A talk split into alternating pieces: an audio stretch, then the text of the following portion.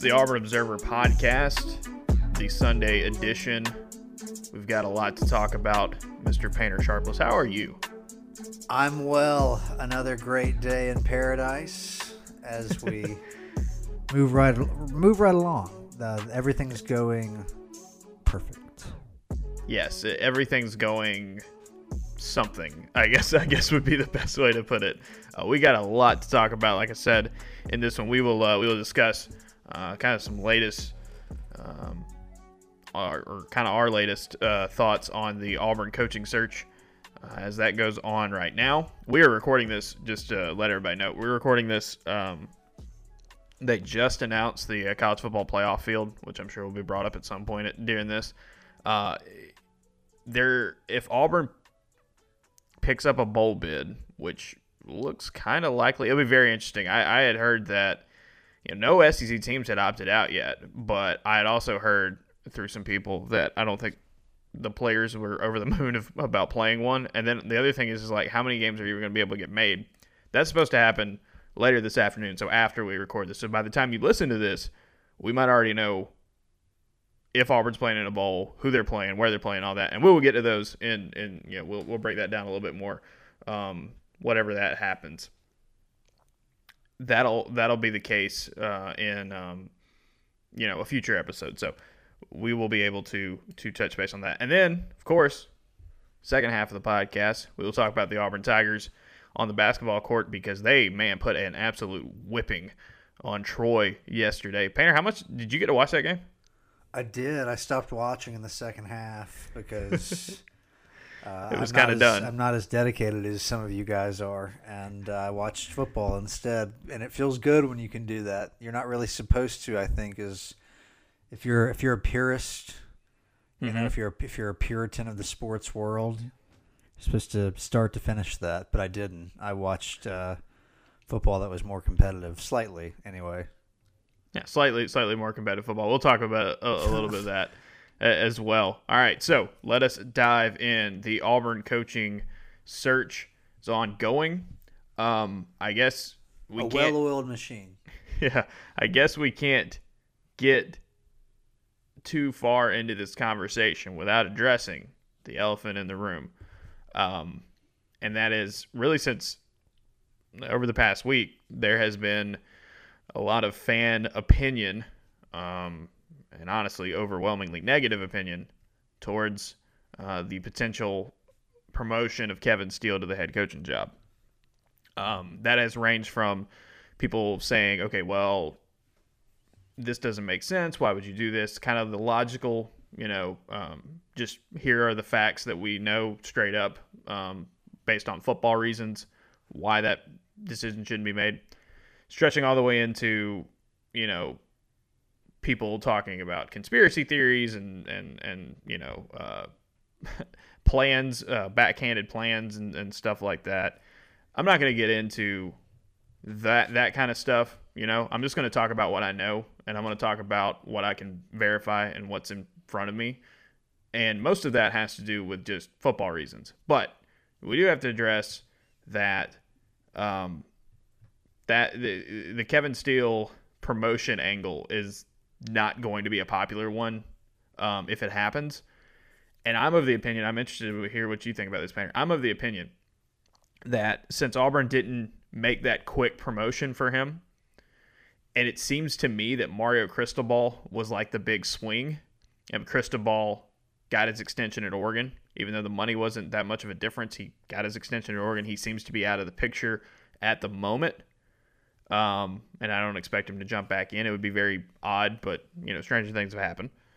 Um, since that didn't happen, it seems like there's going to be a process. You know, reportedly over the weekend, over this weekend, they're interviewing candidates. And we'll talk about a few of them here. But to me, Painter, it seems that the longer this goes on, and the more Auburn is committed to this process of having a search committee, of having a search firm, of, of going through this, um, the number of people involved in it. The longer this goes on, I think the less likely it is that Kevin Steele ends up the permanent head coach at Auburn. I love search firms. I think uh, we'll talk about one. We'll talk one about, about one of the search firm uh, angles in, in, a moment as it relates to one of the candidates. But Yeah, I just the the the, the more the more I um the the more that this takes, the, the longer that this takes, I should say, the harder I feel like with the amount of fan reaction there is, the amount of candidates that have been reportedly interviewed or contacted to go through this whole process and then promote the defensive coordinator. It, it wouldn't make a ton of sense to me. There would be a lot of questions, I should say, be asked. Because if this was going to be the end result, even after you interviewed all these candidates, why why did it take so long? I guess is, is the right. best way, well, especially when of, it comes to. Go ahead. Part part of my deal with this is that it became evidently a very unpopular decision, and that's an interesting move to hire Steele because he's a popular defensive coordinator here. But yeah, if, the switch has been hard. Exactly, exactly from the fan base. It leads me to believe, okay, if you're going to push that through, if you're one of the power brokers, if you're one of the mm-hmm. people making the decision, yeah. do you want to be the bad guy because you want to have it that way? How willing to be the person who gets the blame for this are you? Yeah, because I think if it happens, it's it's not going to be pretty. Do I think people would eventually calm down? Yes. Do I think people would? Well, well okay, maybe. It, I guess it depends on the definition of calming down, but people would um, still watching go to the games. Yes, business yes. would be usual. It just there might not be as much excitement this offseason. I right. I can't right, project yeah. that much, but I can assume. Exactly. Exactly. I, I I would tend to agree with you there. Do I think that if Auburn hired Kevin Steele it definitely 100% would not work. No, I'm not willing to say that because here's the thing I don't know anything. Um, co- predicting what happens with coaching hires is a fool's errand, man. Like, it shows that we really don't know what we're talking about, and projecting something like so many things have to work for a coaching hire to work. Again, everyone thought there would be a slam dunk. Tom Herman at Texas, Scott Frost at Nebraska, Jim Harbaugh at Michigan even Justin Fuente was the hottest name in town for a while, and it looks like he's going to be staying around at Tech. But like, and good examples there too. Not just that none of them have worked out the way we thought they would, but they've been to relative degrees of success. Like Harbaugh did get close, especially at the beginning of his tenure at Michigan.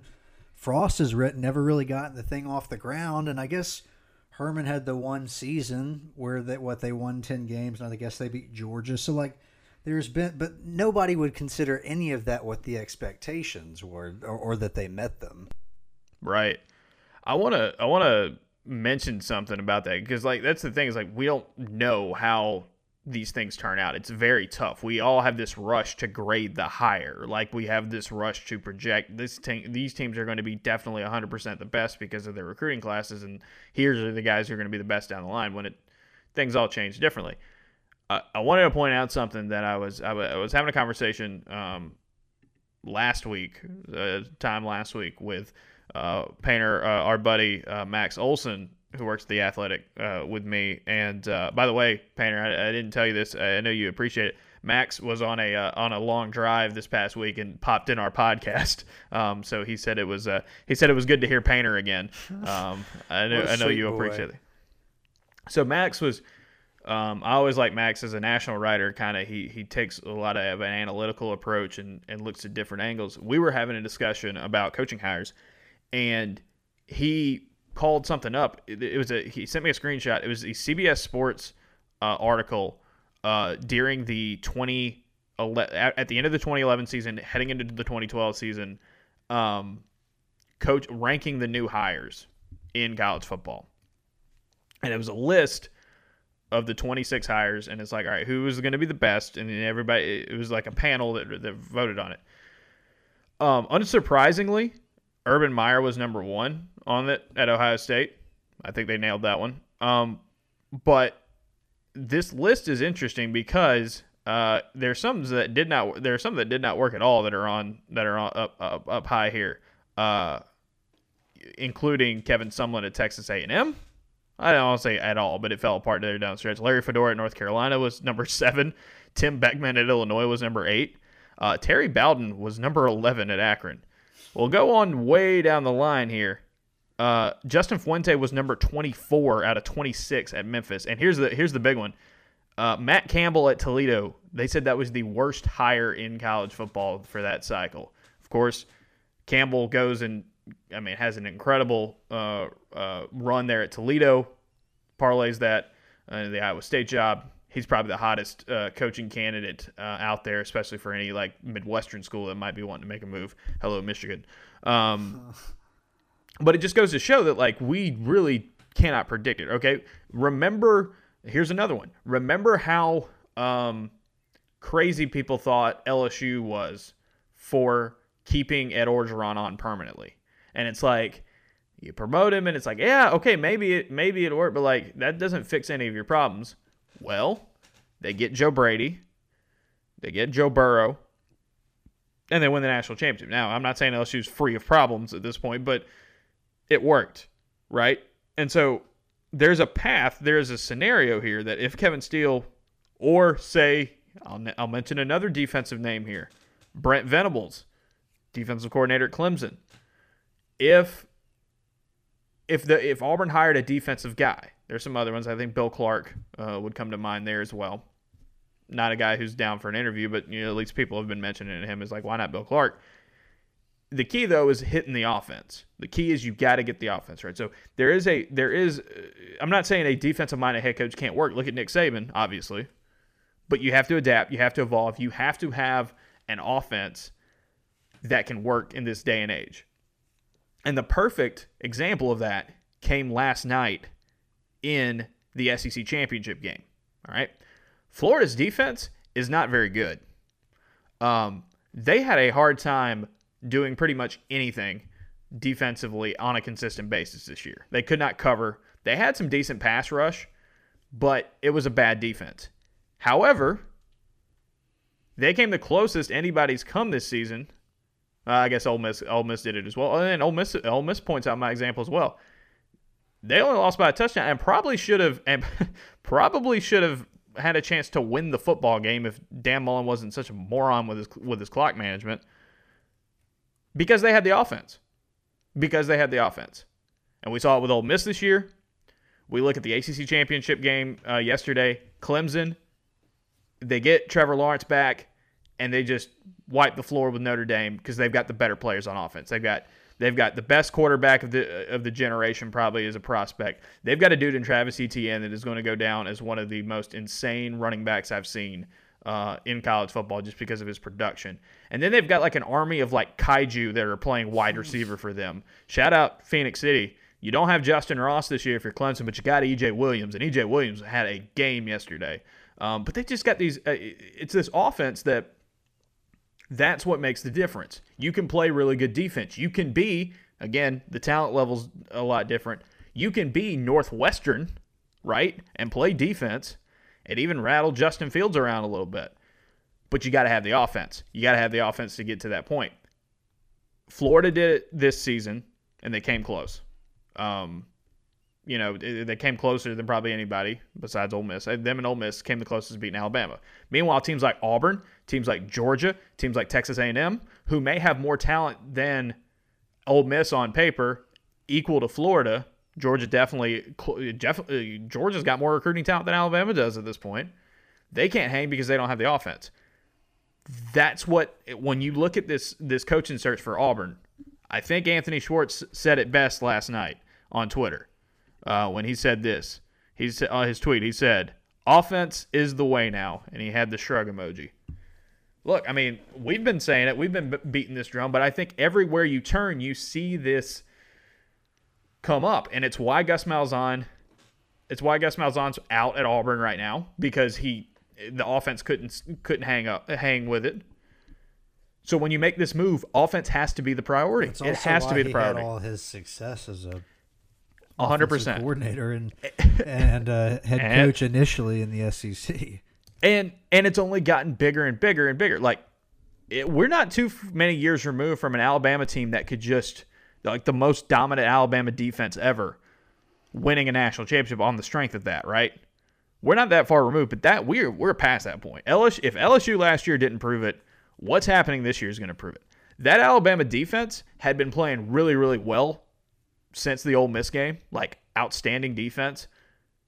Florida, like they could, they they were they had it, and they don't have the talent of an Alabama. Kyle Pitts is the best tight end in America. Kyle Pitts is one of the best tight ends, um, probably we have seen um, in in a while coming out of college football. But Kyle Trask ain't Kyle Trask ain't what uh, you know ain't ain't Trevor Lawrence or Justin Fields or even or even Mac Jones. They don't have a Najee Harris. They don't have a they don't have a DeVonta Smith on that team. However, they had the system, and Dan Mullen, for all of his faults and all of his dorkiness that he brings to the table, can call some dang plays, and it worked, and it worked. And so that's the thing. Whether it's whether it's going out and getting a new head coach who has offensive experience, or getting a defensive uh, a guy who has defensive experience, Auburn's problem is offense. Defense is what kept them in uh, contention or whatever you want to call it for the last few seasons. They got to fix the offense. And Championship Saturday in college football was screaming that that's what it takes. Good bordering on great defense got them consistently four losses a year, and like that's not a knock on the defense. It's just a limitation no. to how far it can go. And that 2019 defense, when it was going at its at its peak, was was an awesome defense. One of the best we've seen at Auburn. And I think people who have been watching football and maybe even know more about football, like at one point would have uttered the phrase, "Well, you know, defense wins championships," and it's like that might have been true at one point, but not anymore. Not anymore. Not anymore. So that brings us to where we are currently in the in the coaching search for Auburn. All right. Reportedly, interviews are going to be made this weekend with a number of candidates. This is coming from Phillip Marshall of 24/7 Sports. Can't find a guy more veteran, more connected on this beat than Phillip. And people are going to deny. We'll talk about one of them in a second. People are going to deny and say, "Well, we don't have." This is why you have co- coach and search firms, guys. Like this is. There's a lot of semantics going on. There's a lot of like, "Oh, I'm not doing this." You know, gotta. You know, people will say a lot during this time. But the interviews, you know, Kevin Steele, which we have mentioned at this point, um, Steele as a candidate, Steve Sarkisian, Alabama offense coordinator, um, Billy Napier, the uh, Louisiana um, head coach. Uh, Tony Elliott, the offensive coordinator at Clemson. And I believe the fifth one was defensive coordinator Brent Venables. Am I missing one painter? I don't think I'm missing one. It's certainly the group that's been mentioned most often on social media, which doesn't mean anything, but right, it's it, the it, way I gauge fan interaction. And I'm trying to I'm trying to make sure I have it all with with the people who are who are interviews. Um, that I guess I believe that's the five that that uh, Phillip had originally. Um, Want to mention a couple other ones uh, at this point. Uh, number one, uh, Steven Godfrey, who I would say is probably the best in the business at at at, at covering coaching searches and kind of cutting through all the BS that happens in coaching searches. Um, he's reported that uh, Neal Brown uh, West Virginia, the former Troy head coach, uh, might still be a candidate for Auburn. He hadn't been mentioned as a guy that interviews. Um, I, I, also wanted to mention Lane Kiffin. I, it doesn't seem like there's a lot of fire to the smoke. You know what? You know what I'm saying in that point. Uh, at this point, um, what was getting batted around? I think there would have been if that had been, seem, if that had been a continued option. It just seems hard to believe that there wouldn't have been more come out of that. And like AL and like AL.com's, uh, it was uh, John Talty and Matt Zenitz. They had reported the Sark uh, interview as well. So I mean, th- there there are numbers of ones I I have heard throughout the entire week from Sunday to now. We're talking on Sunday again. The Napier continues to hang around as a as a as a candidate. Um, do you think they serve them a meal while they do the interview? I, I think they're doing all this through Zoom. Oh, that's right. That would make sense. Like people who are out, people are out here plane watching right now, and I'll tell you this: I get it. I get why you'd plane watch, but I don't think I don't think a plane's coming in until they have their guy, right? Like like I don't think you're necessarily bringing them in for an interview in a day and age where you like. The other thing is, is that you have to coordinate all this, and you take think about how many people are on the committee. You uh, you can speed up this search, so to speak, this interview process by just saying, "Hey, everybody, here's the link. We're all going to jump on right here, um, and, and go for it." So I'll be I'll be very curious to see what the time frame looks like for this. What do you so, think the interviews look like? I mean, I I'll be honest. I don't really I, I don't really know what, what, what happens as much in, in these interview. I would love to. I would love I would know. be fascinated to sit in on interviews and see oh yeah, if, see if we're giving these people too much credit for how much uh, depth and, and knowledge they bring, or if they really are drilling these people. And I'm sure it depends on Yeah. the situation and the program. But let's take the five. Let's take the five that we've mentioned, and we'll we'll, we'll throw Neal Brown in with uh, in this first group. But Steve Sarkisian, Billy Napier, Tony Elliott, and then you can go with Neal Brown in this case uh, if he ends up getting an interview. And again, I that that list that we've heard as as interview, can- I'm not I'm not married to the idea that those guys are it. Like I fully believe there could be other guys out there. Now, do I know of any candidates specifically that are out there? No, but I I'm not saying this is 100%. These are the only guys. Like Brown like that wasn't in that report, that but he's in there. Yes, exactly. So like, there just could be someone that we're not. there could be a wild card out there. I don't know. I don't know particularly who it would be, but I'm not willing to say this is it and like there's no other there's no other option. Like, you know, it, there could be one being kept under wraps. I, I one or two or Mario Cristobal could come back into the mix. We could finally hear more about Lane Kiffin. I don't know. But I just wanted to say that like this isn't the definitive list, but Steve Sarkisian last night put on a clinic in play calling. Um, now, people will point to the fact, and I have as well. People will point out to the fact that it is rather easy to put on a play calling clinic when you have DeVonta Smith and Najee Harris, who, by the way, became the best running back in Alabama history in terms of statistics last night. An offensive line who might all all five of those guys might end up playing in the NFL um, up front. It, and Mac Jones So funny. and Mac Jones has done a really good job. Um, Yeah, he's been accurate as hell. he's done he's done a I really still really I good think job. on his team he should be the. I like Mac a lot, but I think he deserves the Heisman third out of all those guys.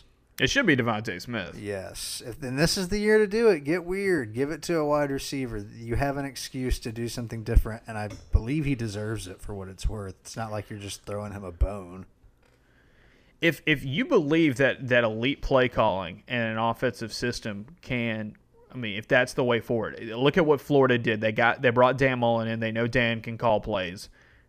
You know, even even his own off his own office, his own uh, athletic director said, you know what, Dan says some things sometimes that he doesn't understand, uh, but Dan's really good at calling plays. He's so smart and handsome, is what his athletic director was saying. That that guy just cuts through the noise. Honestly, He- for he's he just- does a fantastic job of winning over everyone with his superior intellect. Um, so, but he's really good at calling plays. Well, and it's my made him a millionaire, so hey, it's just another good example of you know market efficiencies. I want to, I want, uh, I want to see what it would look like for Steve Sarkisian if he gets another head coaching job. If he gets another, if whenever he leaves Alabama, if he does, I think there's a good chance Sarkisian could end up being the guy after Saban, but we'll see. Um, can he do it without elite talent like Alabama? Like he has the best talent whenever he steps on the field at Alabama. He has the best. He, has the best collection of offensive talent in college football whenever they step on the field. He's had that for the last two seasons. Um, we do know that when he was at he was the coordinator of the Falcons, he inherited what Kyle Shanahan did as the best offense in the NFL. They got worse over time there. There are different reasons for that, but they didn't get better. When he was at USC, you know, second season didn't work out for him well uh, as, as a head coach. He had personal issues that caused him to had to leave that job. Uh, but that first season wasn't necessarily lighting the world on fire either. At Washington, he had a reputation for being seven win Sark. It's it's not a it's not a great sign when you look at what he's done with not so great talent. Now, back in his days as assistant at USC, it was great, but like that was also USC's like glory days, uh, putting it on the offensive side of the ball. That's the main question with Steve Sarkisian. There's no denying Yeah, he is a brilliant dopes. play caller. There's been some dope spots for him, I guess, if he was at USC as an assistant coach during their run with the best players in the country, and now in Alabama with the best players in the country. Yeah, he was the uh, he was the off- he was the quarterbacks coach at, U- at USC in 2005 and 2006, and then he was the um, uh, he was the offensive coordinator from 2007 to 2008. Let me Oh, if he's smart, he just waits it out, man. Just wait. I think so. They're still going to have good recruiting classes after Saban. They may not be top two every year, but they'll be top five every year. And then it's like, all right, you're in business, man. Right. Yeah, he was a he was an offensive. So his four years as a as a big time guy at USC, uh, they lost the BCS championship game to Texas in 05. Okay, no no knock on you there. The next three years they won the Rose Bowl. So, I mean they were they were they were clearly the the class of the Pac-10 at that point when he was there. Um, I, I I think that's the thing. And I, do also wonder this from a cultural standpoint for Steve Sarkisian.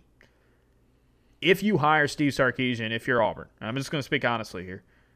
If you hire Steve Sarkisian uh, uh, as your as your head coach at Auburn, are you as Auburn saying we just we want to be like Alabama? We need to be like Alabama. Does Sark give you? I think the the the the difference the the I don't know, the underdog, not even just the underdog mentality, but like, hey, we've got to do something different. We're not Alabama. Does he give you that because he is coming from directly from the machine? Now, the machine has worked. And he's such a good play caller that I can see the appeal here for, for Auburn.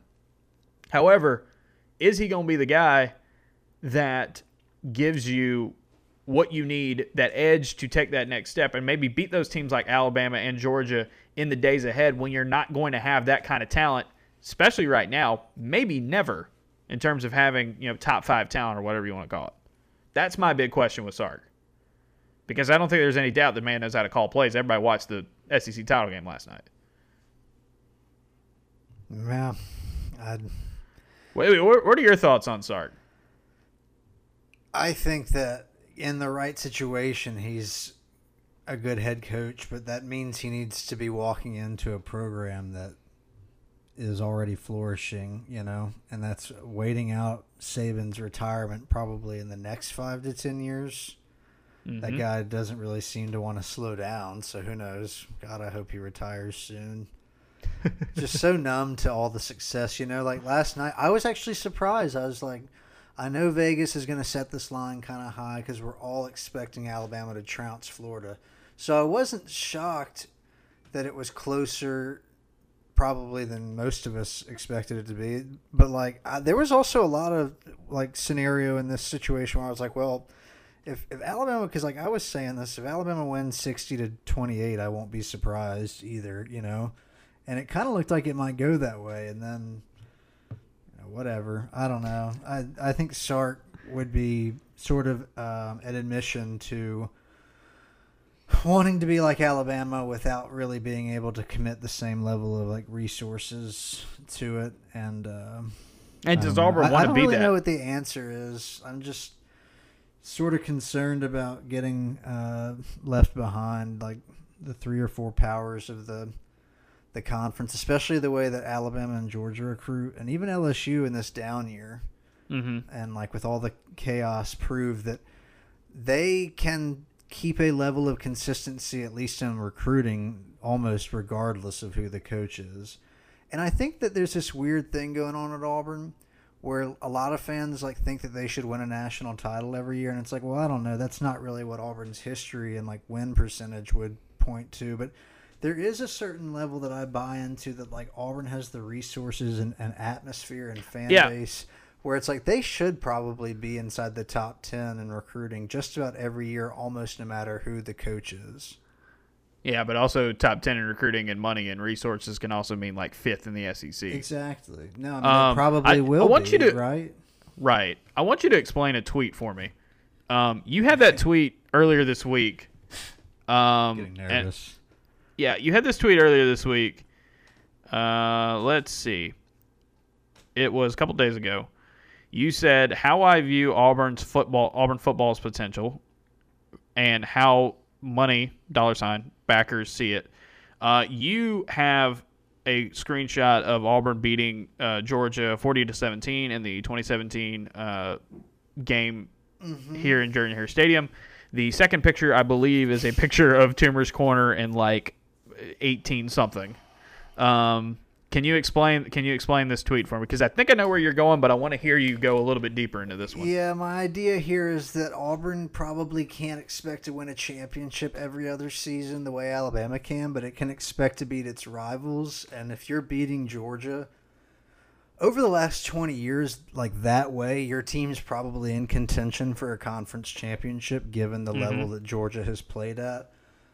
And the Toomer's thing is just like old business the way we've always done it. Sort of okay. this repetitive yep. cycle of like this is how we're going to play ball even if it's to the detriment of like moving forward and competing at the level that I think Auburn can consistently compete at, which may not be you know what it is Alabama does, but it can go 9 and 3 and be exciting and mm-hmm. Cause some chaos and go 10 and two. I think you could have some Florida seasons every now and then, like what Florida's yeah. doing right now. It, it, now it's yeah. easier for Florida to do it because they really just have to knock off Georgia and that's it. Whereas in the West, you've got Alabama, who is better than Georgia. Um, LSU has the potential. A and M, I think, is getting there. Um, and I think you're I think that next tier in the SEC West is tougher than that next tier in the SEC East. Like you don't want to play as they're currently constructed right now. I don't. I would t- rather play South Carolina and Tennessee than Ole Miss and Arkansas right now, based on what we've seen. And, and, and going back to some of those things we talked about earlier, because they got offense. Tennessee and South Carolina don't at the moment, and we'll see what they what they do. Um, Tennessee's in some trouble right now, I think. Uh, but yeah, I, I, I agree with this you. This time next year, you think it's Hugh Freeze or Mario Cristobal at Tennessee? Oh, I think if Tennessee makes a move, it's probably going to be Hugh Freeze. Okay. I think Mario. I think if Mario stays at Oregon, his next job is Alabama. Oh God. I think, and and I think the way they ran up that. So, eh, real quick on that, he signed that extension at, at, at Oregon. It only brought his buyout up by one million dollars. It took his salary into something lower than what Auburn was paying Gus Malzahn. If money was the issue there, I think Auburn could get uh, Mario Cristobal. I don't think Mario Cristobal wants to be the head coach at Auburn which is why he signed that deal for not that much more money than he was already making and less money than he would be making at Auburn.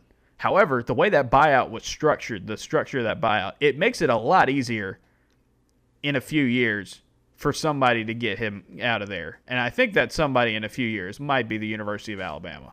Well, that's a Sorry. bummer because he's a really good recruiter. We've seen what that does for that school. Exactly, exactly, and he was part of it. So that's the thing that I'm interested in seeing. The Cristobal versus Sark. If Sark stays at Alabama again, and he, and he's you know not going to Auburn or going to a place like Arizona or something like that, be very interested to see if um, who becomes the successor. Because I also think Saban could do this for a while as well. Um, what did you think my tweet meant? I thought that's what it meant. I just wanted you to kind of explain it a little bit further for our listening audience because I know yeah. some of them follow you. Um, I, I will say this to to your point, which I thought was a good one. This was an opportunity for Auburn, like making this move. It's a big money move. It's a bold move. It's a it's new oppor- era, as you pointed out. You've it's been... an opportunity to go into a new era, mm-hmm. and promoting promoting Kevin Steele would not be a switch into that direction. Now, it could lead to that if they found if he found his Joe Brady, so to speak. But that's what it would have to hinge on, right?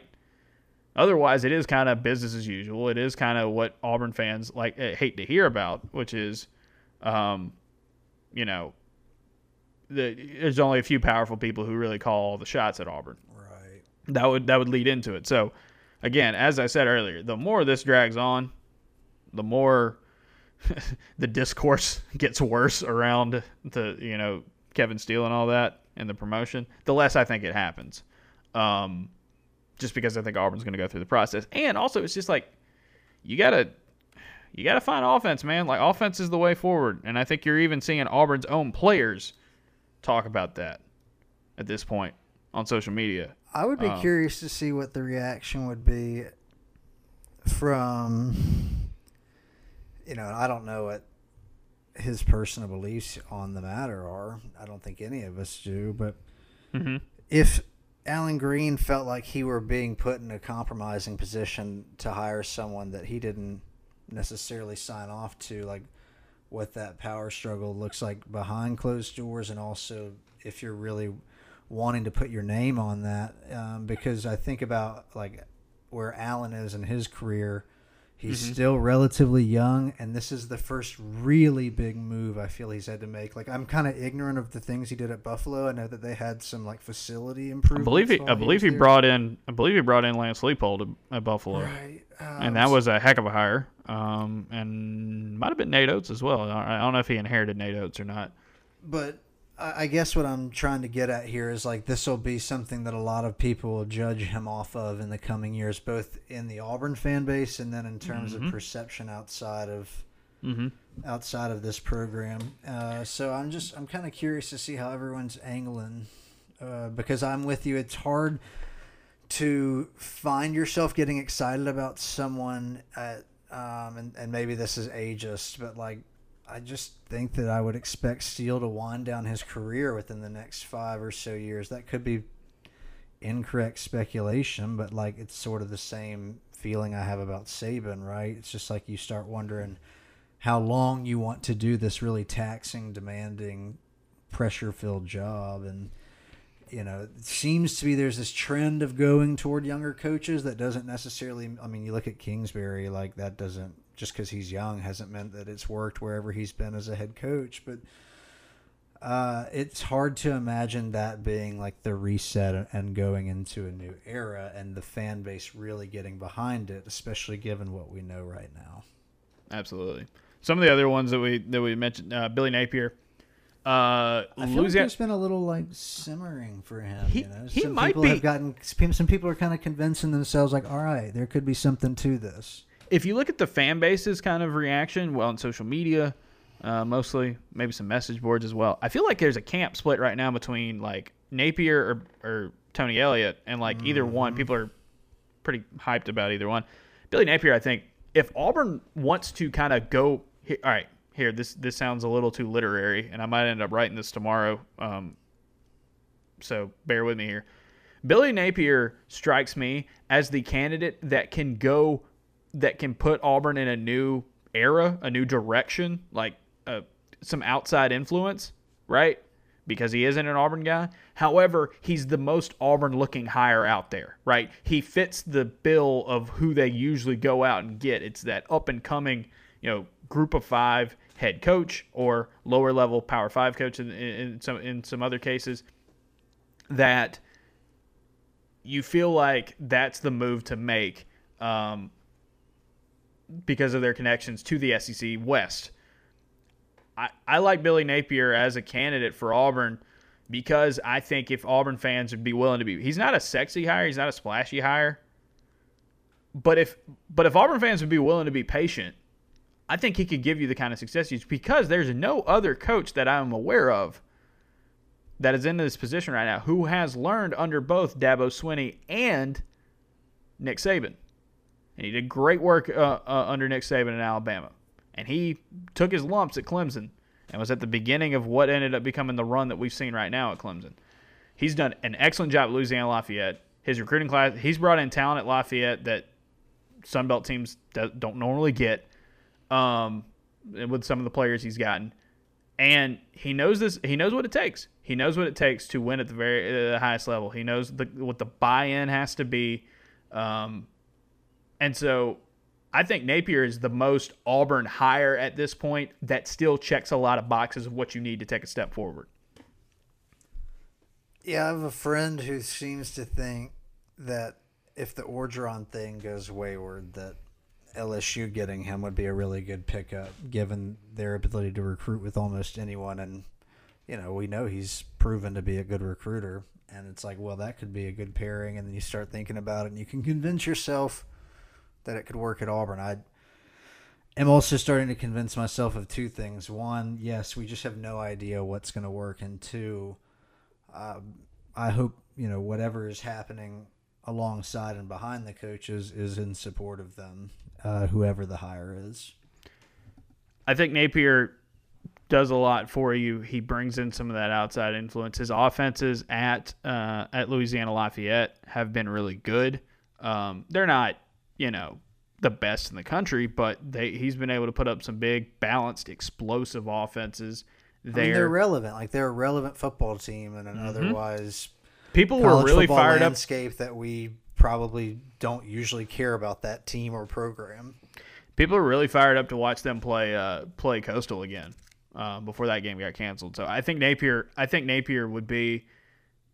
I don't know if I would consider him the favorite, but like he's the one that makes the most sense in my mind as the w- direction that Auburn would go. It's interesting too because if he ends up getting the job, I think a lot of fans will just be like, "Oh, it fell to him because other guys didn't want it," and maybe that will be the case. But it will be funny if it works out and he turns out to be a version of what you mentioned earlier with Matt Campbell, where it's like, "Oh, he's a last choice." You know, you don't really want that. It's not going to work out, and then it turns out to be great. I just know? think I just think his experience with programs that you want to be like, his recruiting chops, his experience with offenses, I think it works. I think it really, really works. I think he's well connected. He's very well respected in the, in, in the industry. He's a young coach that I think people can get excited about for a, for a good future with him. Well, inter- we'll be interested to see where part's it only good if it works out, right? But like if you do get a if Right. you get a young coach, you feel like you I mean, Gus was young when he started at Auburn. Yeah. I mean, so if you speak. get ten years out of some, you know, because so so many we look at Tennessee and like how they cycle through coaches every three to five years, and it's like, well, if you hit a right, the right coach for a decade, I think that consistency obviously matters. And then we will turn to Tony Elliott. Tony Elliott, the uh, Clemson offensive coordinator, um, another young, up and coming guy, has not had head coaching experience yet. That's a flag that I think a lot of people have. Has not had experience in the SEC yet. Has, that's another flag. But he's he's been mentioned a lot. He's been more or less. When I first started out with you know candidates in mind, I had Elliott in my mind as I don't think Auburn would go in this direction, but if they if they went down that path, it would be super super intriguing. Um, I don't know if y'all know this, but Clemson's really good on offense. They're really good, period. Uh, Tony Elliott has been the uh, running backs coach at uh, Clemson uh, now since the uh, 2011 season. Uh, they've produced some really good running backs, including Travis Etienne. Uh, he has taken over full offensive coordinator duties this year at Clemson. He had to manage Trevor Lawrence not being there for a little while, get trying to get DJ Uiagalelei uh, in the uh, in the mix. They're the number two team in the country. They're going to the playoff. They're probably going back to the national championship this season. He's been able to keep them ticking on that side of the ball.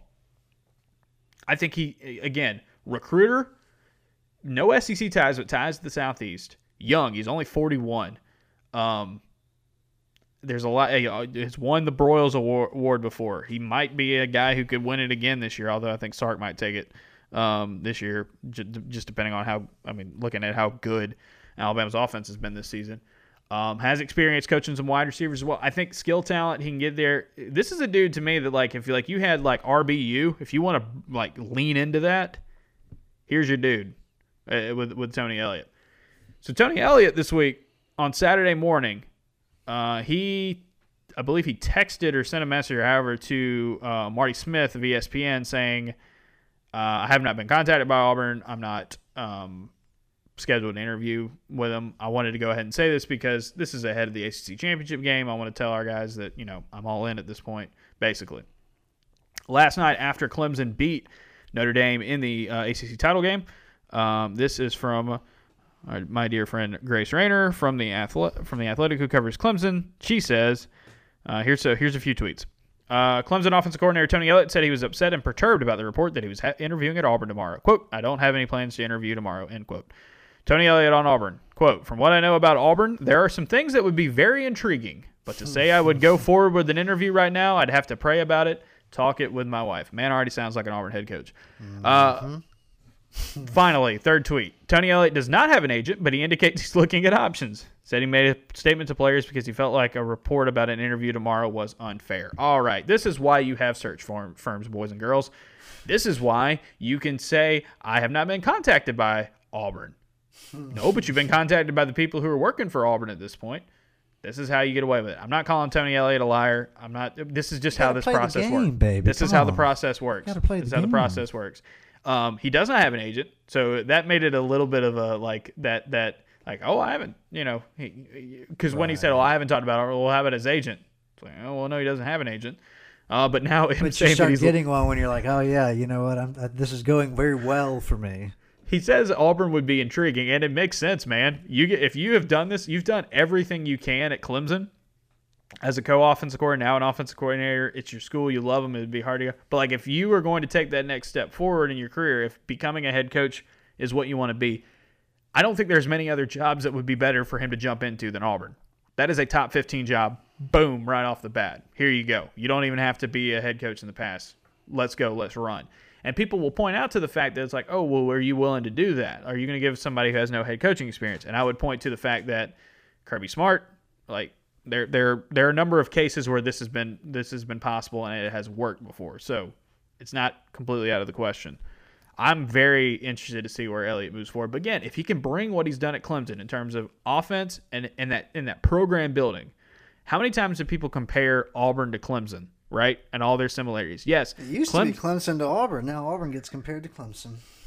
Yes, Clemson has an easier path because they play in the ACC and not the SEC West. We get that, but they sh- they have shown a way where you don't have to necessarily be the team that gets the number one recruiting class and be the all world, you know, five stars at every single position kind of talent factor. Now they're getting better and better in that case, but they usually take smaller made classes. Up with it with dynamic quarterback play in a way.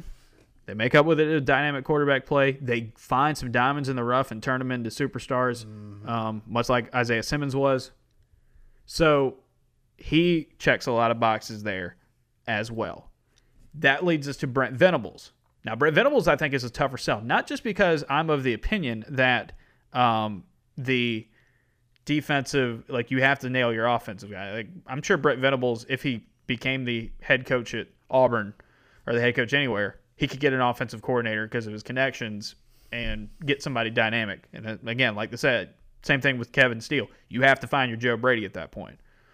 Um, the thing about Venables, I think, is a tougher sell because he's had more opportunities in the past, and he said no. He has two sons that currently play at Clemson, including one of them who I think is a pretty good linebacker. Um, I would be very interested to see if he'd be willing to make that move um, to Auburn. But you know, money talks. We'll see. I would say, and this is where where the Napier decision makes sense as well. That, like, if you want to be Alabama or you want to be closer to Alabama well, that you take Sark, like that's the one. That's the one to go get. Makes a lot of sense. But comparing yourself to Clemson, I think is the like. Do you want to beat Alabama? Do you want to beat Georgia? Well, you don't have to be Alabama or Georgia. You can be more like Clemson. You can be more like a team that's not necessarily all like that, uh, like, Alabama is. And Clemson's the closest example. Napier's had some experience at Clemson. He's also had it at Alabama, kind of a best of both worlds thing. Elliott, of course, and Venables make sense there as well. Um, and of course, Kevin Steele has experience at Clemson. Um, going back, going back a little ways.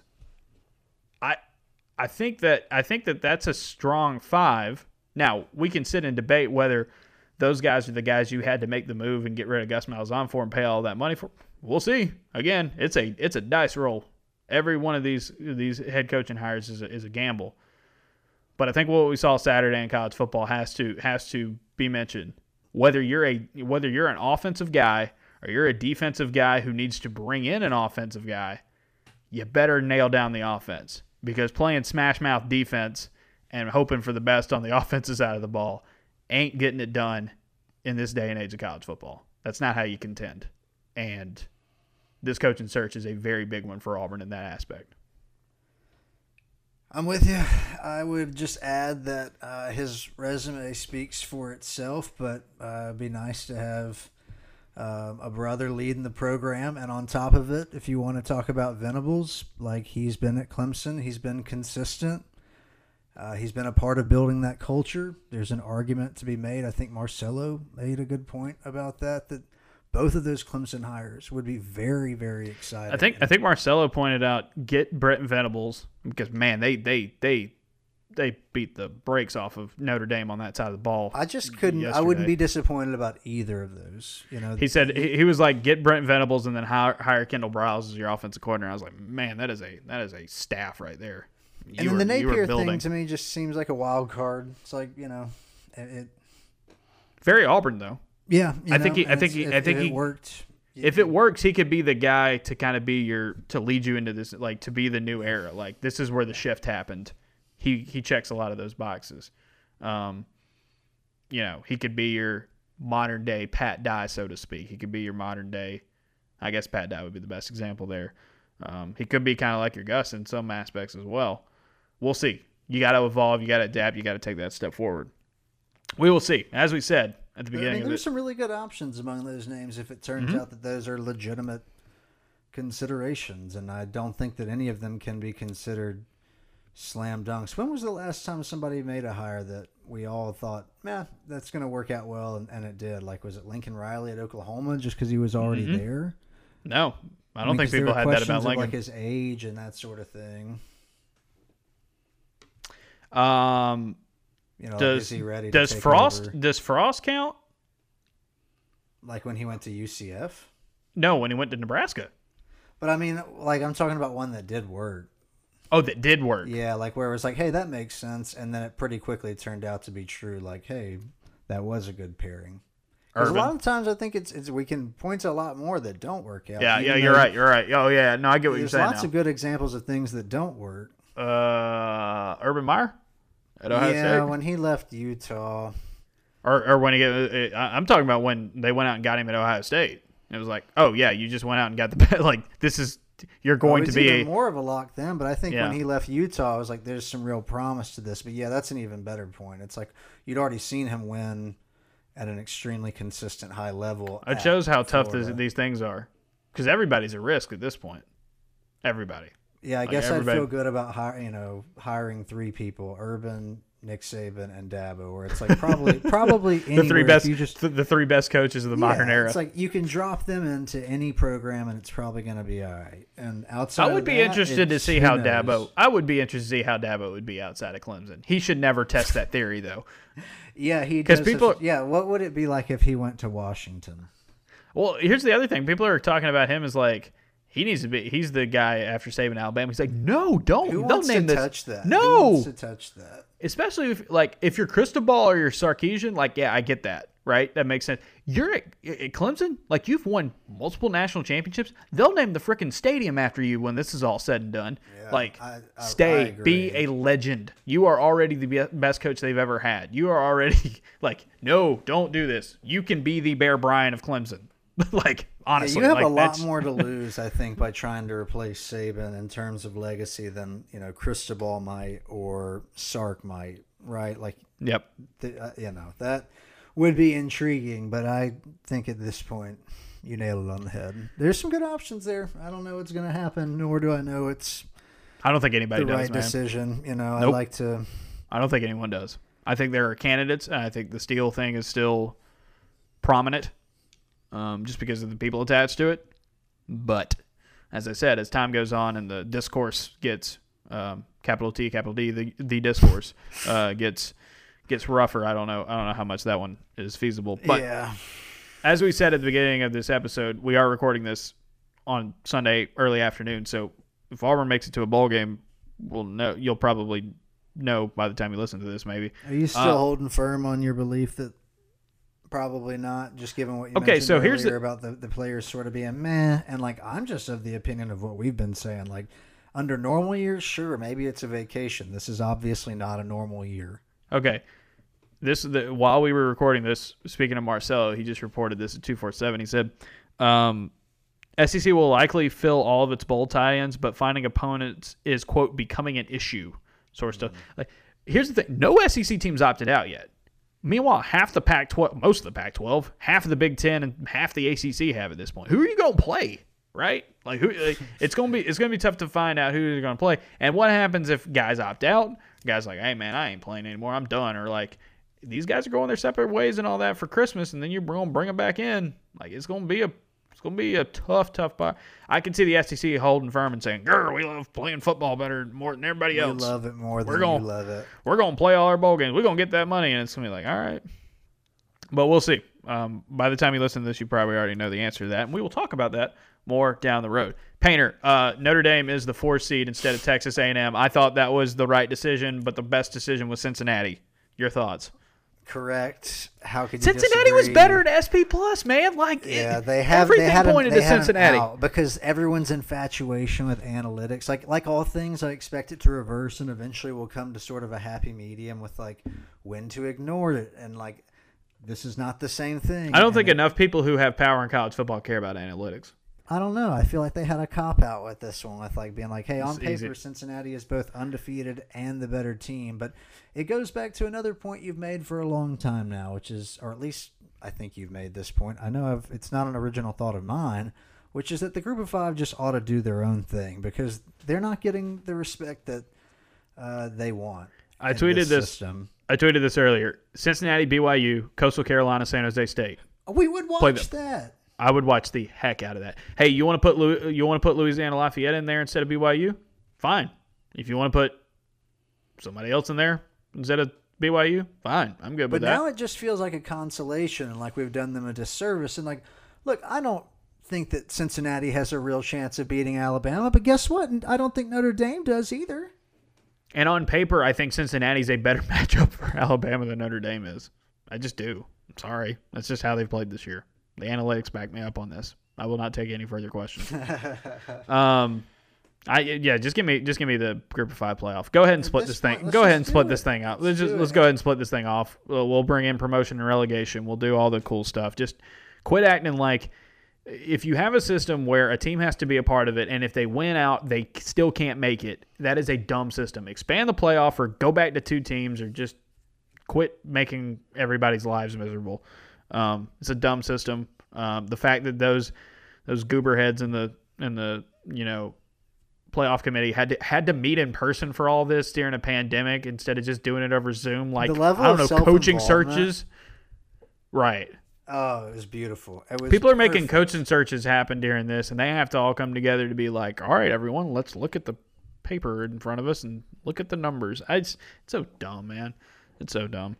Anyway, I would have been annoyed. I would have been like, "Can we not do this from our own homes, where Yes. we would all be very Yes. comfortable?" And now I imagine some of them wanted to get together for the fanfare of it all. I don't know what it is that does it for these people, but uh, certainly I would rather just be in my sweatpants making up the rules as we go than traveling Yes. somewhere to make up the rules as we go. hundred percent, hundred percent. By the way, go San Jose State. You should have been in the playoff if it wasn't Cincinnati. I'm just glad that those teams can score some points. Yeah, exactly. Well, San Jose State kind of makes their living off field goals, but um, my take last night of San Jose State should be in over Texas A&M. I still stand by it. San Jose State beat everybody they played this year by double digits. They had to, they could not play. They, their whole football team had to move to Nevada for the year because of the re- regulations in Northern California. Meanwhile, Texas A&M beat uh, Vanderbilt by five, and and uh, got smashed by Texas uh, by, by Alabama. So let's not do that again. All right, let's talk about something a lot happier and um, a lot more. pop- Damn, we almost went an hour with that. Oh, that's fun. Uh, it's gonna be a long episode. Um, again, a, a long episode that might be out of date by the time people talk about it, but it won't be as bad as what we did last week. So, um, that's a positive. Auburn hoops. Auburn hoops. Let's talk Auburn hoops, Painter. Auburn seventy-seven, Troy forty-one. Um, we witnessed, and you witnessed it because you said you watched the first half. Oh yeah.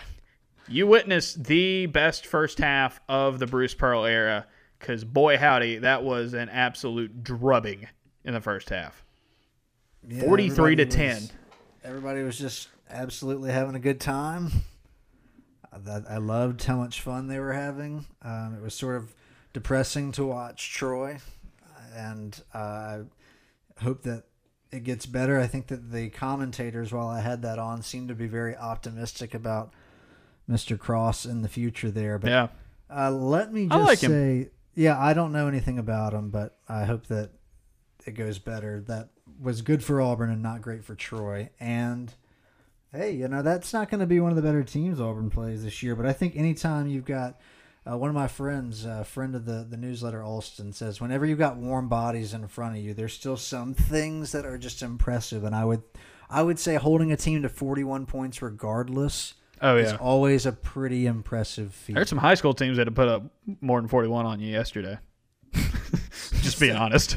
Uh, Right. so like I don't know. I don't I don't want to get too excited or take too many victory laps over over the win against Troy, but I will say that you can still take some real positives away. In the second half, what was the level of intensity like? I felt like in their Troy brought it.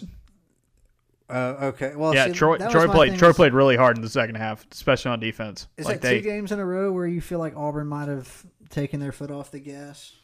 I don't think they took their foot off the gas as much. I mean, they were getting looks, they just weren't finishing them. And I think Troy was just running some different things on on defense. They they had a few more mistakes. Um, but I mean, you were they went on a thirty-one to three run in the first half, just demolition. Um, just That's complete. so that's so humiliating for an opponent that it's like, And the fact that they kept swinging, I think, says a lot about Scott Cross. Uh, Scott Cross and that team. Like they did not fold, and that's a that's a really good sign for them. But for Auburn, dominant first half. They they scored nearly seventy five percent of their shots. Um, they held Troy to barely anything uh, from the field. Offensively and defensively, everybody was clicking. But the big takeaway from this game, for me, was this was a game where Justin Powell, again, playing out of position, was a team high plus 25 in a game that he scored three points in. He hit one of his, he hit his only three point look. He drove to the basket and uh, and missed a few, uh, uh, missed three uh, inside. He had four rebounds, eight assists, one turnover. He makes everything go. And as Pearl said after the game, he's really pleased with the fact that Justin Powell could score three points. Auburn could manhandle their opponent basically, and nobody noticed.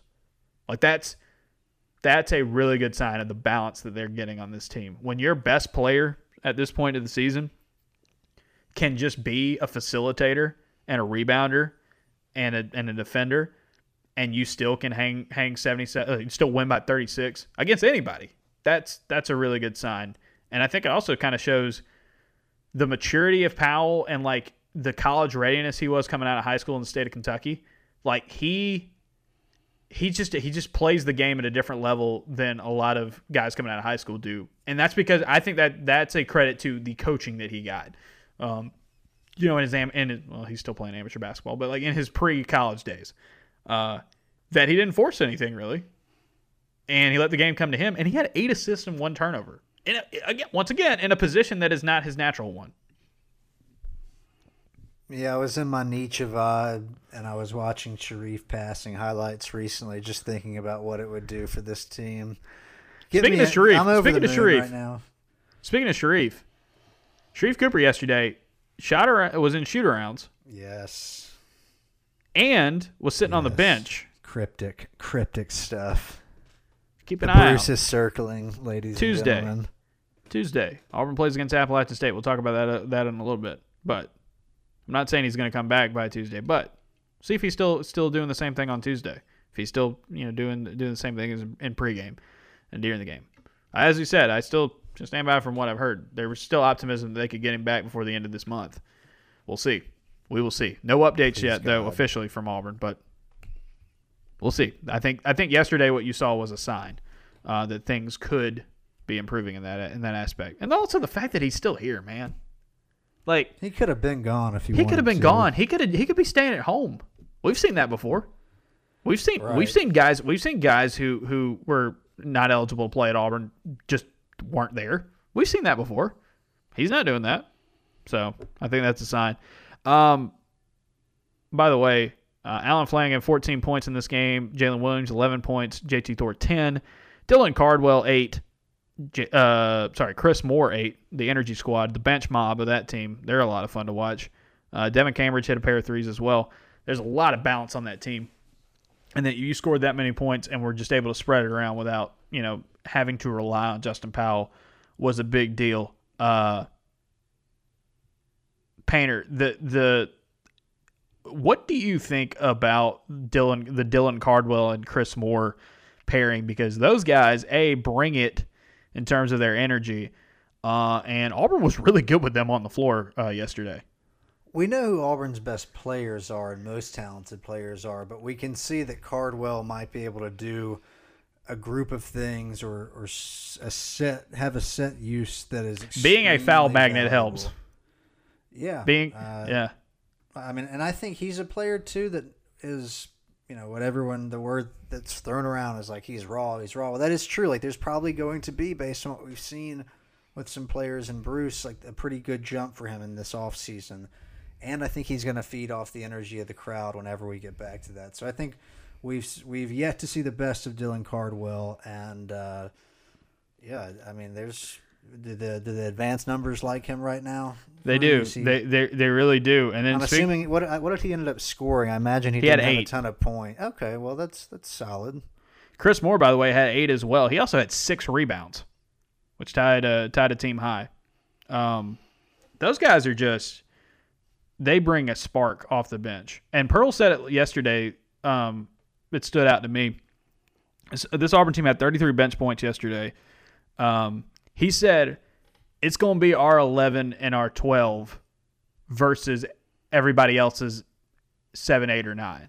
Like Auburn's going to lean on its depth this season because A, you want to develop. You know, you're not competing for a postseason berth. You're going to develop these guys. But also, they kind of need it, right? There's not like Jaylin Williams and Justin Powell and Allen Flanagan, if they all played really well together, you could win a lot of games doing that. But they're also like they need JT Thor to get touches. They need, um, you know, they need guys like uh, uh, Jamal Johnson to help them out. They need they need guys like Stretch Akingbola and Bola and and, De- and Devan Cambridge and those two the two bench guys we just mentioned, Cardwell and uh, uh, and more. I think Turbo actually played played played better uh, in a in a non point guard role off the bench uh, yesterday. Uh, they need those guys, and if Sharife Cooper can come into the mix, they're to like that depth is going to help them because the more they play, the more confidence everybody has, and they're going to play quicker, they're going to play smarter, they're going to play harder, and they're going to be a problem for some teams. Because if they do what they did yesterday, and I get again it was Troy, and Troy's one of the worst offensive teams in America. Sorry, Troy. I really like Scott Cross and I like some of those players they got out there, but they're they're really bad on offense. Um, you know, they're going to be a problem if they can play like this on offense and defense against when they step up in, in competition.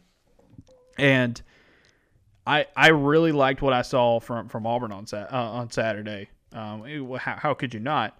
Um, but they want more. They want to score more on the inside. They want to get more touches for JT Thor. JT Thor was four of six.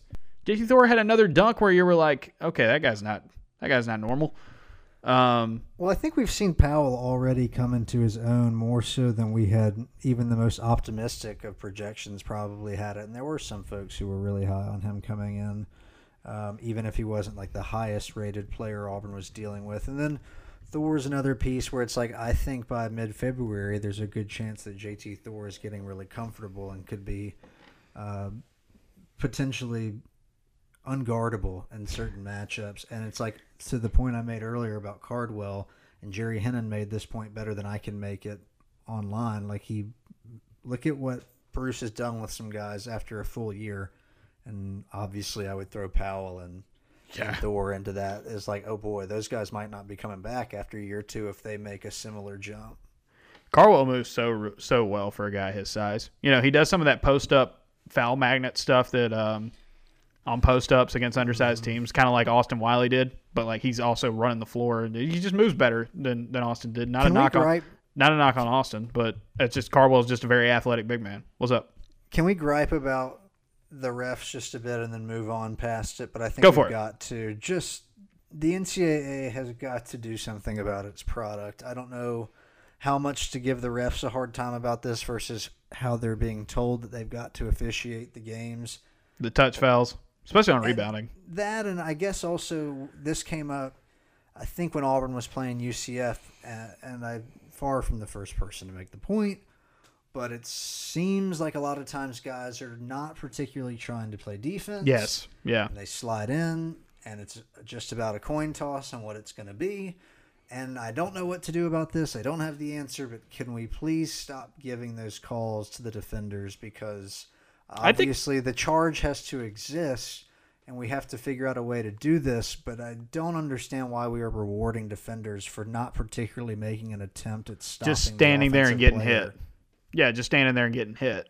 Yeah, I'm with you. Uh, I'm not going to go as far as the Josh Vitale school of ban every charge call ever, but yeah, I mean, what would were, people like me do otherwise? There was something on Saturday. Uh, somebody tweeted on Saturday. Is like you got to start at that some point, just like if that happens right in front of you, you know the guy's just trying to draw a charge. Just let him get decked and no call, and just like, all right, bud, like I'm. Couple more times and he'll stop doing it. Yeah, uh, you have to have a charge if you're playing good defense and you get bowled over. But yeah, you got like this whole like slide in and like, oh, he might be going a little too fast. Let's make sure. Let's make sure I get in his way. Like that's It's that's, obviously that's subjective from Yeah. call to call. right? For sure. Um, All right. I had a more- I just had to get that out of my I, system. I had more problem yesterday within the second half. They kept calling a bunch of like touch fouls and, and rebounding fouls. I'm like, come on, this this game's this, Auburn's about 30. Come on, let's stop, stop this. By the way, um, fun fun times there down the stretch. We had a pair of triples from walk-ons. Lior Berman, who played a good amount of minutes, and Chandler Leopard. Le- Leopard's three, or no, Ber- Berman's three, just just completely like flew down the floor and like pull up three, like J.R. Smith level confidence, just fired it in.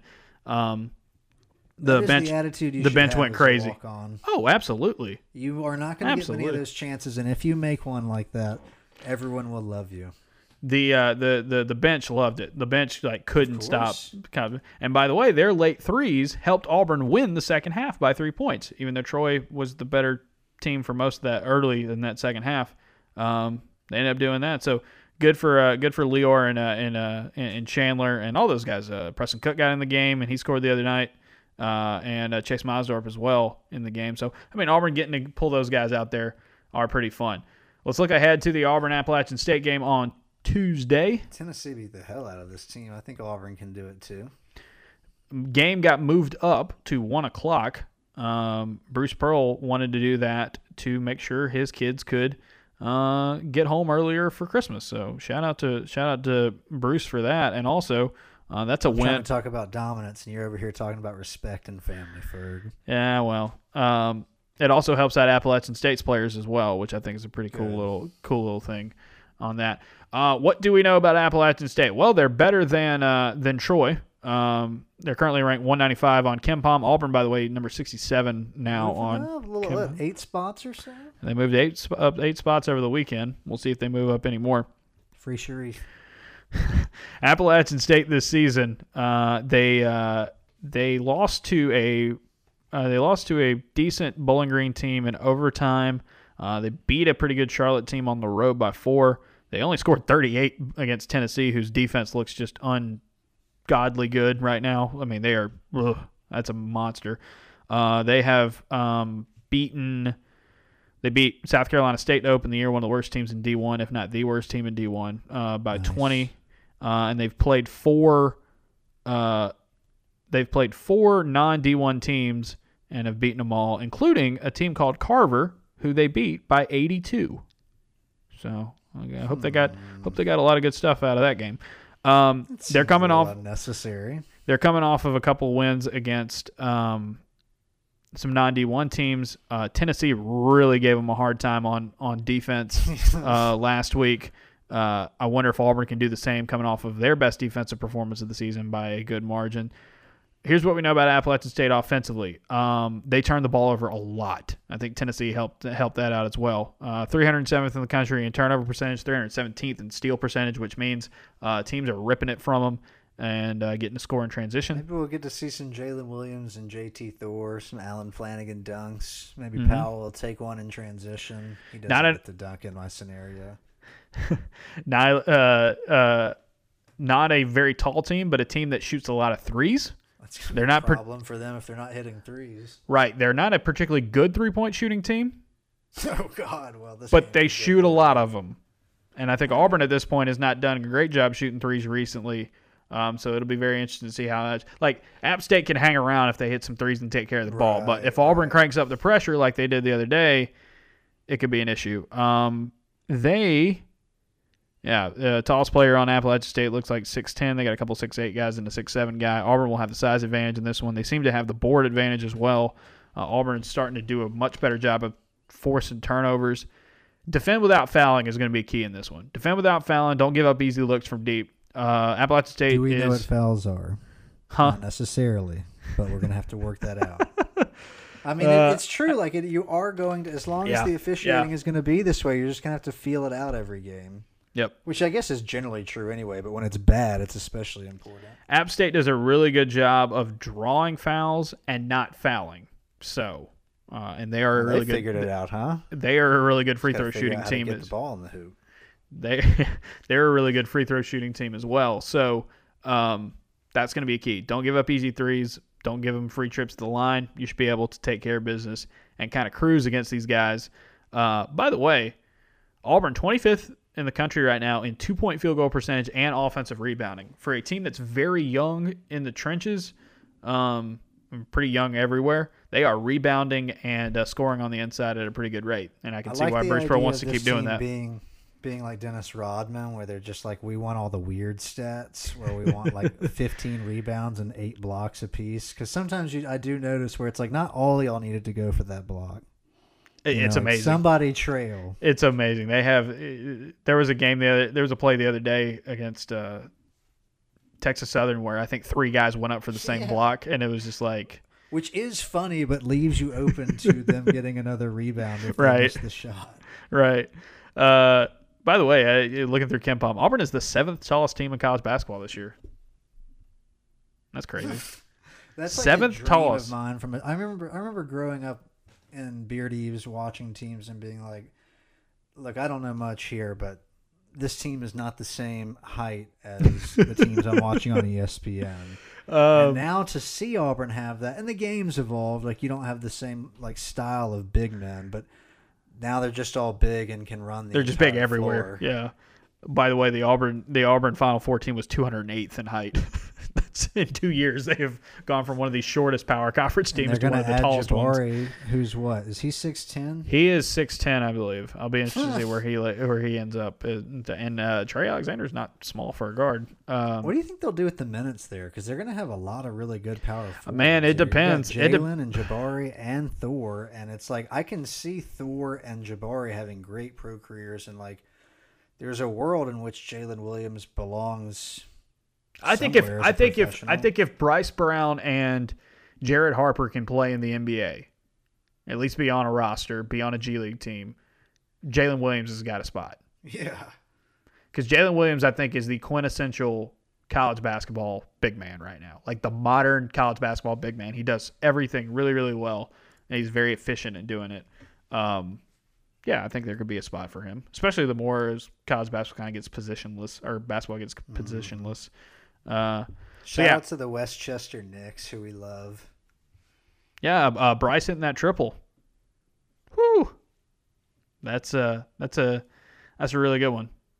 Uh, hitting hitting that triple in his first preseason game. Jared getting some good run uh, because the Knicks were resting a ton. The Westchester Knicks are going to be uh, going to be popular among Auburn fans uh, this season. So the NBA NBA getting cranked up in a couple days as well. We'll see Isaac Okoro and uh, and uh, Chuma Okeke, who's had a who's had a, a- a strong preseason for the Magic. Get them How going. Trae Young and Grayson Allen mixing it up. They got into it, I think, back in like the preseason, or maybe it was even like rookie stuff at one point. Now I think it's pretty clear Trae Young does not like or respect Grayson Allen. Uh, no one should, but um, that's just no matter what you feel about Trae Young. I feel like I feel like you can at least agree with me on that. Alrighty, uh, I think that'll do it. This is a long episode. Um, appreciate you guys listening. A lot of coaching search talk there at the beginning. A lot of football talk. We will talk later in the week. Uh, everything's going to kind of be TBD. It is Christmas week. Um, we are going to provide you some some uh, some some stuff moving forward. There could be a coach this week. Um, I wouldn't be surprised. Under your tree. there could be a coach under your tree. Well, Auburn basketball plays on Tuesday afternoon, like we said. We'll have coverage of that.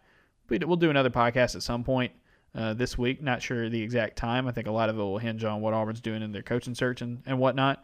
How Um, involved do we think Tim Cook is in this? Let's get him in the loop. Let's get him to take a break from some of these corporate Christmas meetings and come come figure this out with this baby. come on, come on, figure it out, Tim. Uh, Tim, Tim Apple, ladies and gentlemen. How disinterested it- in this do you think he is? Because He I was a- thinking he like, is an Auburn football fan, but I think he's a smart man with his money and doesn't invest it in college football programs. Well, I was just thinking like, okay, he. I wonder how much he's involved in like facilities and stuff like that. Like if he like if he donates to that, like he could do, he could donate and just not have his name on it. Yeah, he could go the anonymous route. the I wouldn't be surprised, route. man. I wouldn't be surprised. He's not necessarily. I mean, I, he's as he's not as look at me as you can as a CEO of Apple, but um, I wouldn't be surprised if he was like not you know you know not going not over the top and wanting wanting the praise and the glory from it. What do you think about his hair? I think I wouldn't mind having his hair at that age. You kind of feel that way about a lot of people's hair. Anyone who has else the was it? silver Ellis Johnson has Ellis Johnson. good hair. Uh, shout out to going. shout out to uh, two members of the Auburn media.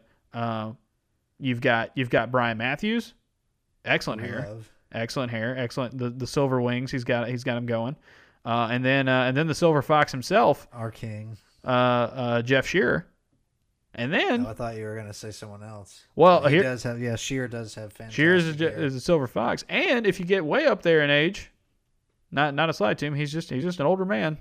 Uh, Phillip Marshall, Phillip Marshall, That's he's right. got that he's got that Snow White hair. I'm telling you, you can. Yeah, there are a lot of good hair examples around Auburn media. It, it gives me it gives me some it gives me some hope. It gives me some hope for the future. You know, aging gracefully, hair wise, because this job can this job can, can can can do a number on you.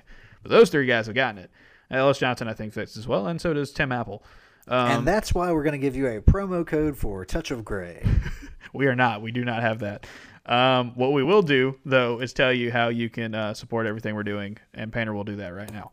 Rate, review, subscribe, and hey, if there's a friend or family member, maybe an enemy who you're trying to make amends with, we've got a gift uh, option for you. Yes, my corporate domination knows no bounds. I will try to take your money for Christmas.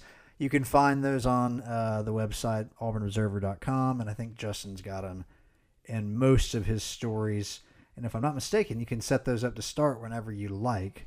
Uh, so you can 100%. time that out. But Absolutely. we appreciate you guys for supporting us, and we know it's an interesting time to be an Auburn fan. I go up and down about how much in you know how much energy I want to put into it, but the right hire, you know, maybe we'll be cooking here. Hey, no matter the hire, we're going to be cooking here anyway. Oh well, well that that part is certainly true. Certainly I- true. I'm- we're yeah. still going to be giving you this heat. Don't worry. AuburnObserver.com. Absolutely. As Painter said, thank you for those of you who listen to the free podcast. Thank you for those of you who listen, um, who are who are uh, members of the inner circle, um, who are six dollars a month, sixty dollars a year, uh, get you access to all we do sent directly into your email inbox, uh, podcast and stories pretty much every day on Auburn football and Auburn basketball. Appreciate all of you. As Painter said, you can get a gift subscription that way as well. I guess my argument for Auburn would be that they really don't do things in a boring way. Like they may Nope. have a record that looks boring, like it says eight and four, but how they got to eight and four Never, never normal. never make sense, and that certainly Never normal. applies in past and what seems to be present coaching searches. So Mm-hmm. no matter what, I think we can bank on getting some entertainment and laughs out of all this. Yep. We're gonna try to we're we're, we're gonna be serious when we need to be serious, but this is also a sport, and we're gonna have fun with it as much fun as we can. Um, and I know some of you aren't having a ton of fun right now, but have to have a ton of fun with Auburn basketball. And there's some good options, like for real. And we ran through those. I can find myself getting legitimately excited about a number of those coaches. And we will see which direction Auburn goes. We will see if Auburn plays in a bowl game. We will see all, all about a lot of stuff later in the week. Appreciate you guys. Um, for those of you who won't be listening to the podcast later in the week, want to wish you all a Merry Christmas, Happy Holidays, however you celebrate. We appreciate you guys being a part of what we've done. Uh, it's been a rough year for so many people, but I hope um, y'all are able to uh, spend some time with the people that you care about. Um, whether whether in person or virtually. Do it safely and uh, have have a pretty have a pretty uh, happy little holidays here, and hopefully Auburn football doesn't uh, irritate you too much. Um, Painter, the uh, the Buffalo Bills are the champions of the AFC East. Division champs, baby. I walked into They a look they look good. They look and- really good right and now. brought all the success with me. The first night I ever met Sarah's parents, uh, the Bills made it to the playoffs for the first time in 20 years since I've been in their lives. We're counting Nothing- three playoff appearances in four years, and hey, Nothing but team can- illustrious success for your uh, for, I mean that is that is what Bills. follows me certainly everywhere I go. the fact that Josh Allen has become the way he is is just will never be stunning. N- not stunning to me. It's just incredible. Um, Wasn't particularly good in high school or college, and is very good among the best quality of competition you can find in the sport. I think And he's the third best sense. quarter. I think he's the third best quarterback in the NFL right now statistically, behind uh, Rodgers and Mahomes. It's amazing. It's incredible. So, go Bills! Big Saturday win, big division win. We'll see how they do moving forward. And uh, we will talk to some of you again some point this week, hopefully. Question mark. Others of you next week, hopefully. Question mark. You maybe we'll, can ma- join us maybe we will. twice a week. Yeah, there you go. Maybe we'll have maybe we'll have a, uh, a new head coach to talk about and some more Auburn basketball goodness as well. Until then, adios and go Bills.